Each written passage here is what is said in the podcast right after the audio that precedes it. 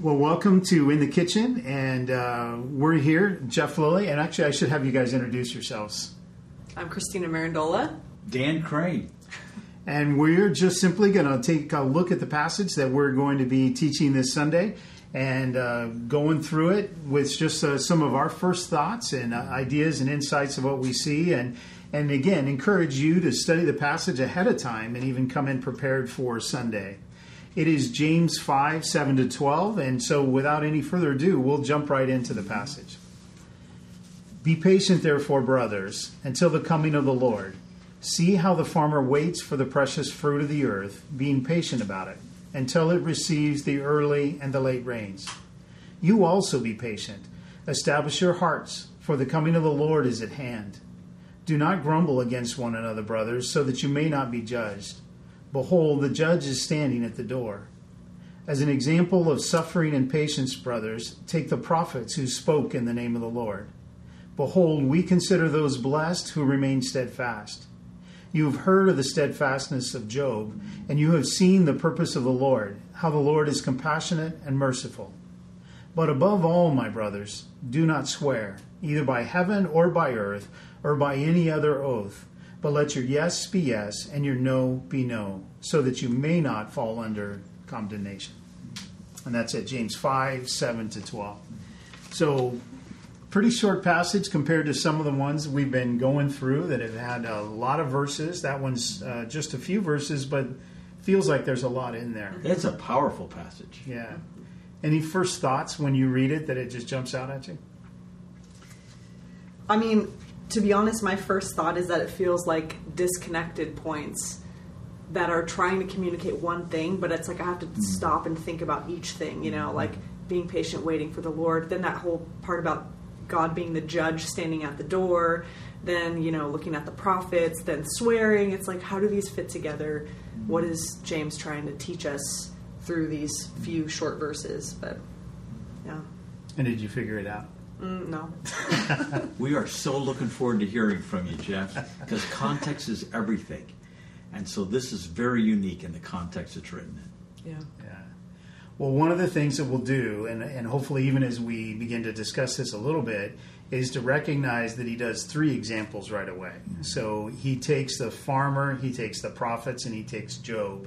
And so when we start to build what is this passage saying, we're going to be looking at those three and say, all right, what are we hearing about the prophet or about the farmer? What are we hearing about the prophets? What, what are we hearing about Job? And what do those have in common? What, what ties those three together? Because it begins to reveal a bit more about the passage. So maybe we start there. Be patient.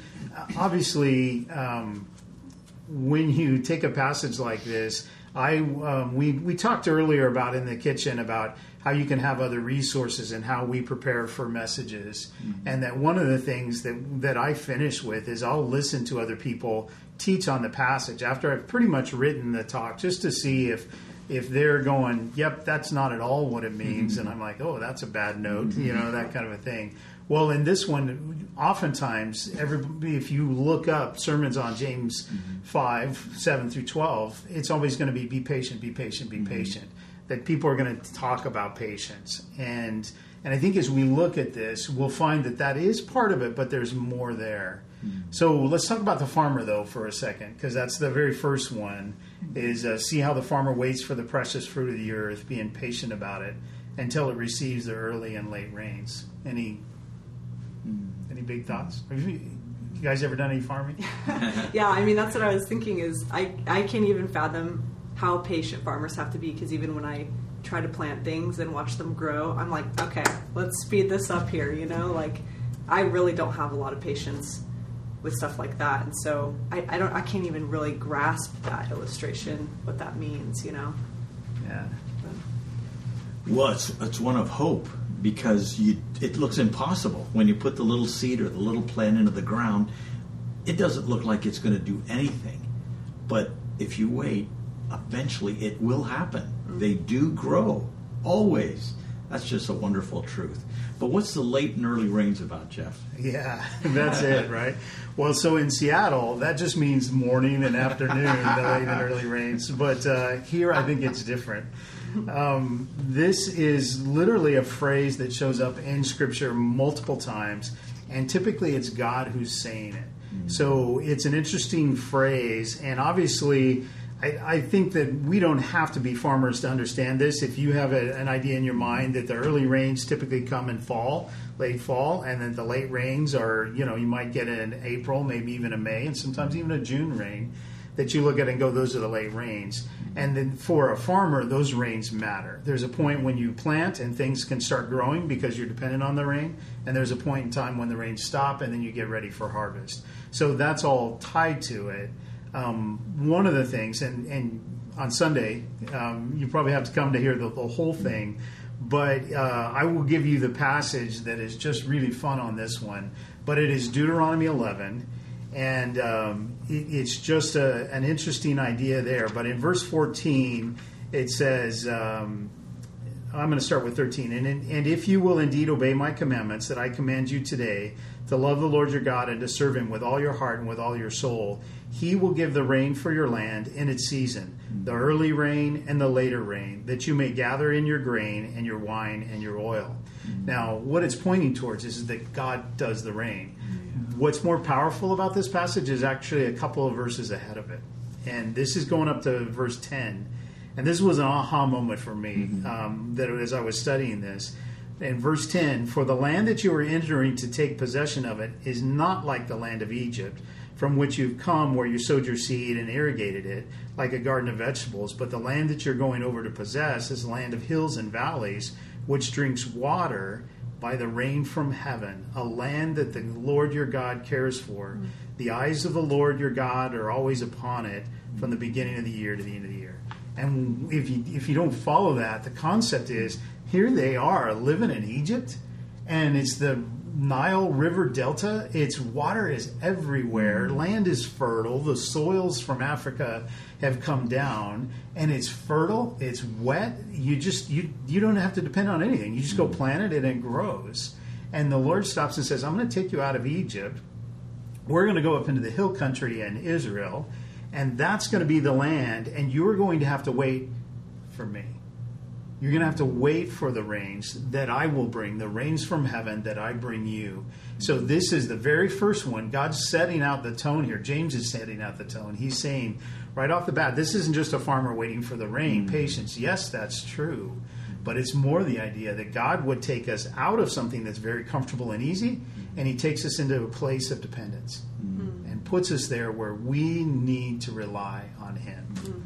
And that's how he starts his passage. That's cool. I like that too because I was thinking, I was trying to think about how this passage connects to the one that we studied last week, and I was thinking that the three things that we walked through last week, you know, not judging our neighbors and trusting God to be the judge, and trusting God with our plans, trusting God with our money.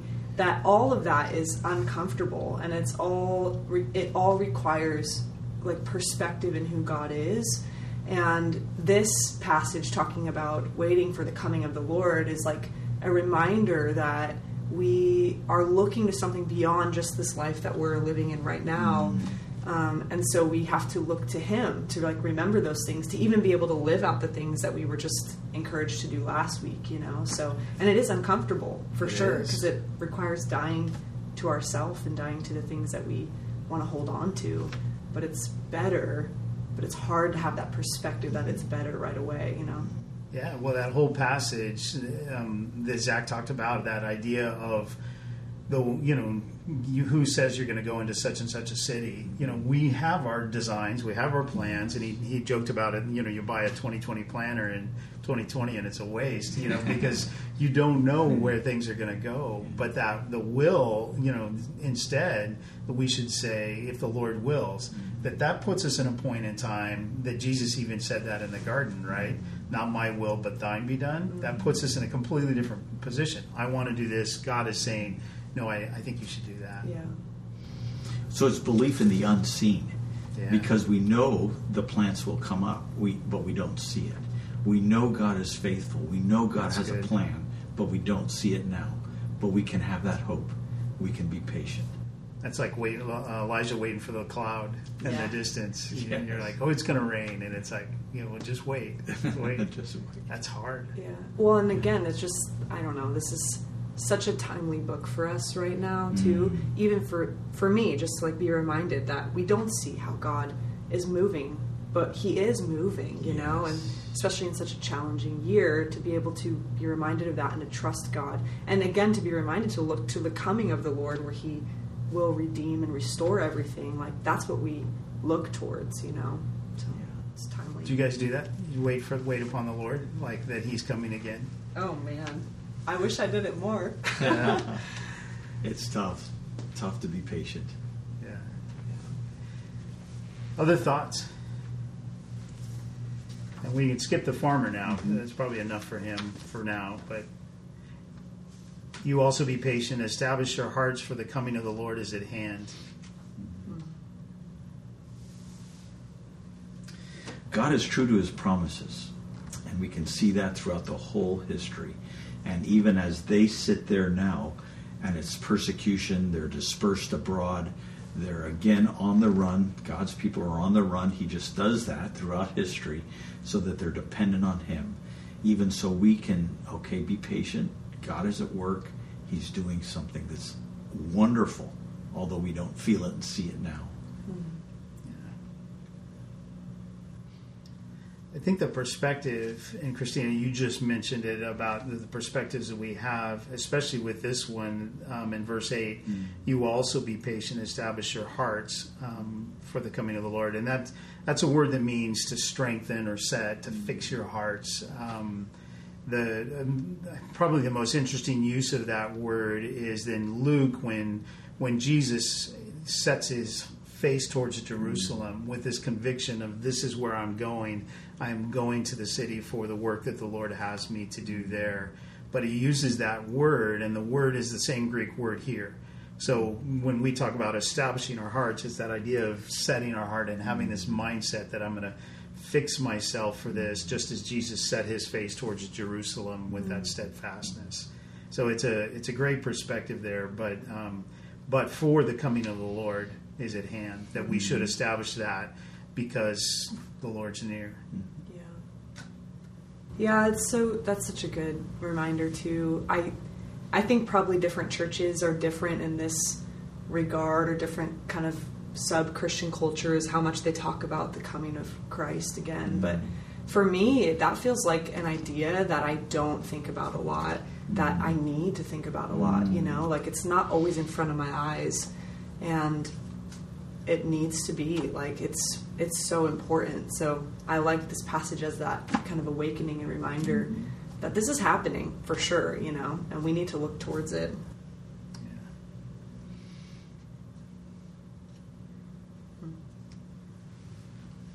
So there's a there's a lot more in here that do not grumble against one another, um, so that you may not be judged. Behold, the judge is standing at the door.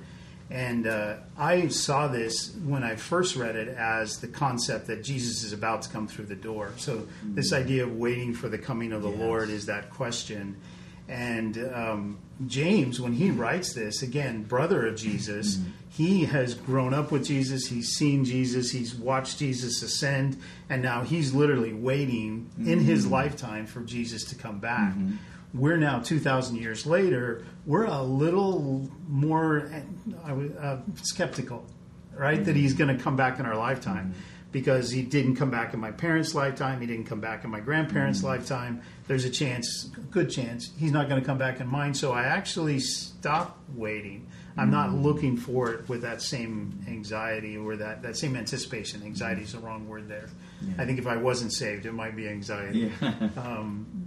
But the the other one, and uh, just a fun turn on this, is that the reason why we shouldn't be uh, um, grumbling against others because we'd be judged, and the judge is standing at the door. What I love about this picture is it's that Jesus is right there. Yes. He's at the door. So um, I'll tell this story on Sunday, but it's. Uh, it's the time when you're watching your kids or your grandkids, and I do this with my grandkids all the time. We'll put them to bed, and they're all, I usually get them all worked up before I put them to bed.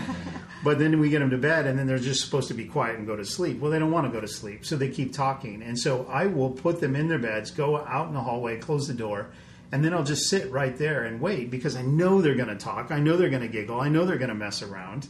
And so as soon as I hear them start to get out of bed or start to talk, I'm going, get back in bed. And they're looking around like, how does he know? You know, and it's, so they start to whisper, and I said, no talking, you know, and you go that route. And they're like, how does he know? But it's because the, the judge is at the door. And when I read that with that perspective, what it's saying is Jesus hasn't fully left us. He's not gone. Mm-hmm. So that judge is right at the door. And the really cool thing about that is that he's there, and we might look at it as judging, but it's also to guard, it's to protect, it's to be near, it's to care for us. That he's right outside the door. He knows everything we're going through. He's he's intimately involved in our life. And so I, I love that line. That it's it's in that case the the logic is is that he's right at the door. He's right there with you. Mm-hmm. So it's That's cool idea. too because I think that connects to the latter part of this portion talking about the prophets and suffering and God's compassion and His mercy and Yeah, let's go there. okay. That's such a great picture, Jeff, because as much as you love your grandchildren and you're there for them and you're, you're watching and protecting, God even much more Yeah. loves us and is there and watching. That's a great comfort. Yeah, it's cool. All right, the prophets. Prophets.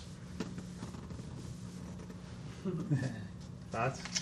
Yeah, I mean, the first time we read this a few weeks ago and talked about it, I stopped and said, when it talks about Job, well, I'll just read, I'll read the passage. It says, Behold, we consider those blessed who remain steadfast. This is verse 11. You have heard of the steadfastness of Job, and you have seen the purpose of the Lord, how the Lord is compassionate and merciful. And when we first read that, I stopped and said, I actually laughed out loud when I read that because the, the like posture in my heart was Job and God being compassionate and merciful don't immediately equal like each other in my head. They feel like poor Job. He just went through just years of trauma and suffering and loss, and obviously we see God be so faithful to him personally and also just even in blessing his physical life at the end of that story. But it's such a challenging story that it feels like, what? God compassionate and merciful and Job's suffering, you know, like it's hard to wrap your head around that. So there's a lot there I think for me that I'm even unpacking and How have you resolved it? well, I don't know that I would say I've resolved it other than I think it's forced me to consider God's wisdom, the way that God sees life. I mean, mm-hmm. Dane even said, I can't remember if it was before or during when we started mm-hmm. filming, but that God sees life differently than we do. Mm. And if we know that God is good and that God loves us, that all the things we experience in life, that God redeems them for good and teaches us about Himself through them, you know? And so we can trust Him and trust His compassion and His mercy upon us, even in times of suffering, mm-hmm. because He's still working and He's still near, like you were saying. But I don't know, there's it's challenging, you know? What do you guys think? Yeah. Well, the model is to know God, that He is faithful, He is compassionate, He is merciful. And then on the other hand, we're just supposed to be steadfast. And Job was steadfast. The prophets were steadfast. They were resolute. Their eyes were fixed, as you said. They knew the direction they were going. And that's that call to us not to waver. Even though we don't experience the compassion and mercy that we would like or that we feel we deserve, God is still there. And we're just to be steadfast and hang on. Yeah, that's a good word. It's a hard word though. Hard word. I'm with Christina that when I first read this, I just looked at it and went, "This is out of place. This does not belong here." Uh, there are lots of examples where God is compassionate and merciful. Uh, Job is not the example I would pick uh, until you step back, and as you step back, you realize that. I often hear people talk about, well, Job's example of what happened to Job, and that God was trying to teach Job something, and this was it. And, and what I love about it is a little phrase in here that it's uh, um, in 11 you have heard of the steadfastness of Job. The, the fact of the matter is, I have. We all have. That everybody has. I was just talking to a, a young man on the phone uh, a while back who was wrestling with his faith uh, last week, and we were having these conversations. And because I'd studied this, it was fresh in my mind. But I said, "Well, you know, it's like with Job. He knew. he knew who Job was. And he was a guy that wasn't necessarily a Bible scholar or anybody else. Yeah. But if you were to go out on the street, you would say, Who's heard of Job? And the hands would go up because we've all not only heard the story, we've taken solace from the story of that God's in control of this moment and that that compassion and that mercy mm. may or may not have been meant for Job. Mm. That line is meant for us. That line is speaking of the character of God mm. and the fact that he took Job through some of these challenges so that we would have the illustration how God is faithful even through that. And you could obviously spend a whole lot on the book of Job, but that's for me, it's that understanding of just that line. It's like, um, you've heard of Job. And it's like, yeah, actually, I have. Yeah. And it's like, if he was like, say, 2000 BC, now we're looking at 4,000 years later, we all know him on a first name basis. Mm-hmm. we know the story of Job, and God took Job through that so that when we go through difficult mm-hmm. times, there's an illustration of how God is working through us. He's not promising just this perfect path, but He's actually saying there's going to be difficult times. That compassion and mercy is for us. Mm-hmm. And He took Job through it. So, in essence, Job paid that price for, for us to be able to have that story. So, it's a good one. Last one, because we're just about out of time. Um, but that very last verse, but above all, my brothers, do not swear either by heaven or by earth or by any other oath, but let your yes be yes and your no be no, so that you may not fall under condemnation. So why does he say, but above all? Above all, Yeah. isn't that the kicker? It's, it feels so strange. You have all these powerful ideas, and then bam, Don't swear. yeah, That's it. yeah. And some people swear like crazy, and some people don't swear at all. Is that what he's talking about? Well, why don't you enlighten us? You want me to cuss? Is that what you're asking me to do? I don't swear. Eugenie does. That's the way that goes. When we have a designated share in We're our in family, trouble. or swear in our family. Um, no, that's not true. Um, what do you guys do with that passage? oh man, I don't know what to do with this passage, and also why it's here. It's it feels so random. It feels random, but I know it's connected Uh-huh. to other passages of Scripture. And you're just waiting for some answer. I'm sending you up, Jeff. well, come to church on Sunday, and um, but of all of all my brothers, do not swear either by heaven or I'm like you guys. The, the above all was the like what one. Not only does it feel out of place, but then to take the verse that's out of place and stick it and say all that we've just talked about, being steadfast through difficult times, thinking about the coming of the Lord. You have the prophets, you have Job, you have all this deep, rich stuff, mm-hmm. and it says, yeah, but better than that, above that, mm-hmm. is do not swear. Mm-hmm. And it's like, yeah, this doesn't fit. And so I was stuck there for a while and wrestled until I finally realized, and we've alluded to it, Darren's alluded to it, Zach alluded to it, that this passage is, well, James is tied closely to the Sermon on the Mount. That, that sermon had a big impact in James, and so he has these references and ties to it. So if you go to James, uh, Matthew 5, 6 actually, um, in Matthew 6, uh, it is 5, it's the last part of 5 um, verses 33 to 37, it's where James is quoting from. And uh, verse 33 again, you have heard that it is said to those of old, You shall not swear falsely, but shall perform to the Lord what you have sworn. So this swearing isn't cussing. Um, it's the idea that you swear on a stack of Bibles, you know, I swear I never took that, you know, that kind of a thing. It's that idea of, of swearing. It's swearing an oath. Um, you shall not swear falsely, but shall perform to the Lord what you have um, sworn. But I say to you, do not take an oath at all, either by heaven, for it is the throne of God, or by earth, for it is the footstool. Does sound familiar? Um, and then in uh, verse 36, and do not take an oath by your head, for you cannot make one hair white or black. Let what you say simply be yes or no. So here's our yes or no again. So he's got that not by heaven, um, not by earth, and then no yes, just the yes or no. What James leaves out is the part that kind of links this all together, but it's the concept that passes in this little story, and it's in verse 36. And verse 36 says, And do not take an oath by your head, for you cannot make one hair white or black. The reason why you don't swear by heaven or earth is because you can't do anything. Hmm. So you promise I'm going to do this, and it's like you can't. Well, James has just said that. Don't say you're going to go into such and such a city. Hmm. Say the Lord, if the Lord wills, this is going to happen. And he's saying, don't swear by heaven, don't swear by earth, because you cannot even change your hair color. Now, there's some women out there that might hmm. say, well, yeah, I can, and uh, I don't. You know, obviously they can't. They they may dye their hair, but they're not changing the actual hair color. We're not going to get into that. But the last part too, let what you say be simply yes or no. Anything more than this comes from evil. That center part is you cannot. And when you take that concept that you do not take an oath by your head, for you cannot make one hair white or black.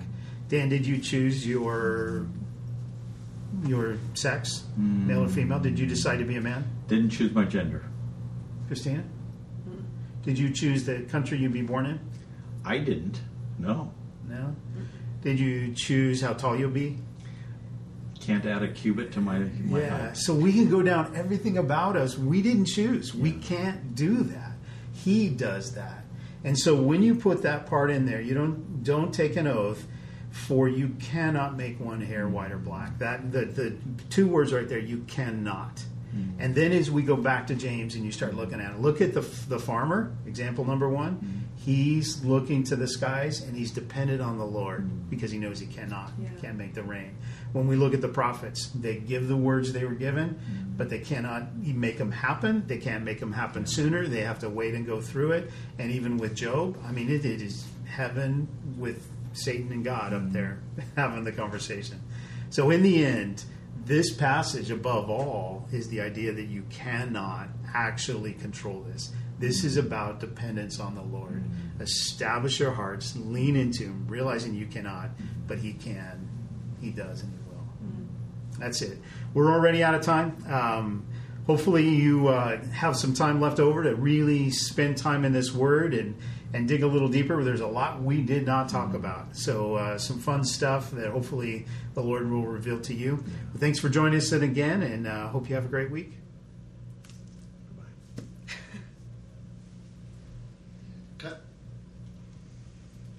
That was great.